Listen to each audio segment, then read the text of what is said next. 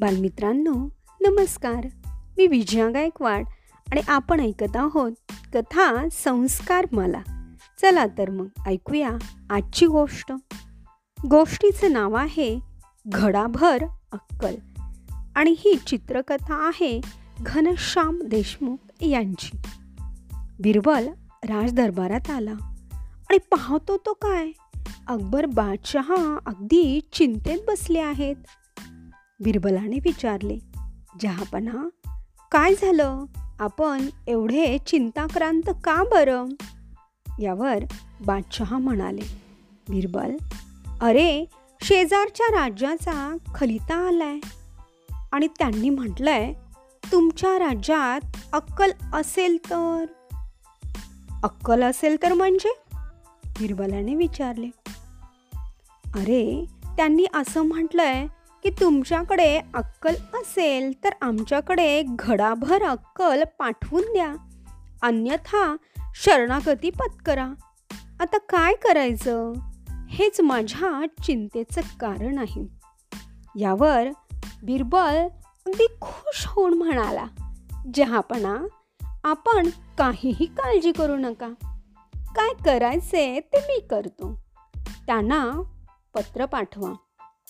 अक्कल साठवण्याचे काम सुरू आहे आणि चार महिन्यानंतर अक्कल पाठवली जाईल. हे ऐकून बादशहा म्हणाले खरंच की काय? बिरबल म्हणाला होय जहापणा यानंतर शेजारच्या राज्यामध्ये खलिता पाठवला गेला. इकडे बिरबलाने राजवाड्याच्या बाहेर भोपळ्याच्या काही बिया मातीत लावल्या. काही दिवसात त्यांना वेल उगवले. आणि मग त्या वेलीला छोटे छोटे भोपळे येऊ लागले. तेव्हा बिरबलाने कुंभाराकडून लहान तोंडाचे चार मोठमोठे माठ मागवले. त्या वेलीवरचे चार भोपळे चार माठांमध्ये सोडले.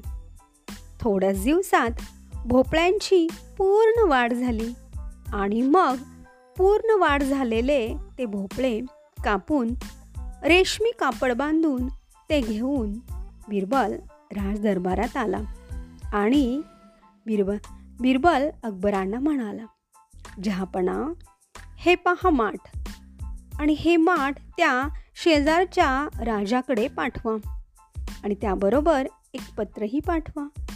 शेजारच्या राजाला ते चार माठ आणि एक पत्र मिळाले. त्या पत्रात असे लिहिले होते आपणाला एक घडाभर अक्कल पाठवली आहे. ती काढून घ्या आणि आमचे माठ मात्र परत पाठवा.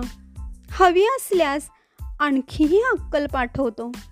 मात्र आमचे माठ न फुटता परत पाठवले पाहिजे. हा खलिता ऐकून त्या राजाचे डोळेच उघडले आणि हे काम नक्की त्या चतुर बिरबलाचंच असणार.